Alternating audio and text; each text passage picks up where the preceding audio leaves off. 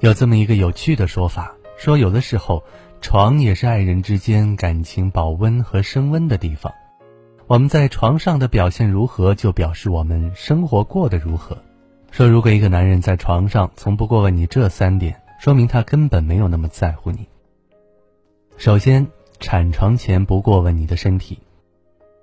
产房门前众生相，很多感情的端倪都能从生孩子这件事上看出来。真心爱你的男人会照顾怀孕时身体不适的你，会体贴你产生的不易，甚至会害怕生产过程中的任何意外，恨不得自己替你承受所有的疼痛。然而不在乎你的人才会觉得怀孕是件小事，即使你在产房，他也是云淡风轻，毫不在意。第二，双人床上不过问你的情绪。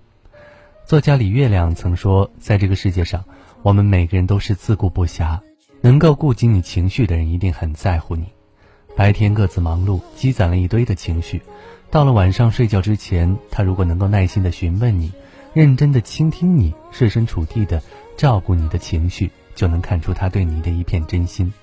反之，如果他无视你的情绪，只是自顾自的玩手机，就说明他的心已经不在你身上了。第三，病床前不过问你的安危，久病床前无孝子。病床可以激化亲情，同样也能摧毁爱情。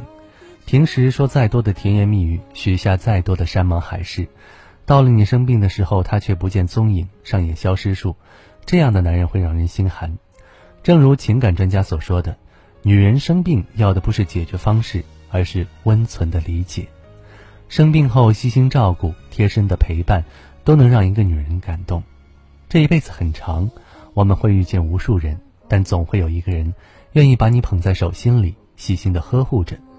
一辈子也很短，希望每个人都能遇见，并且珍惜那个真正爱你的人。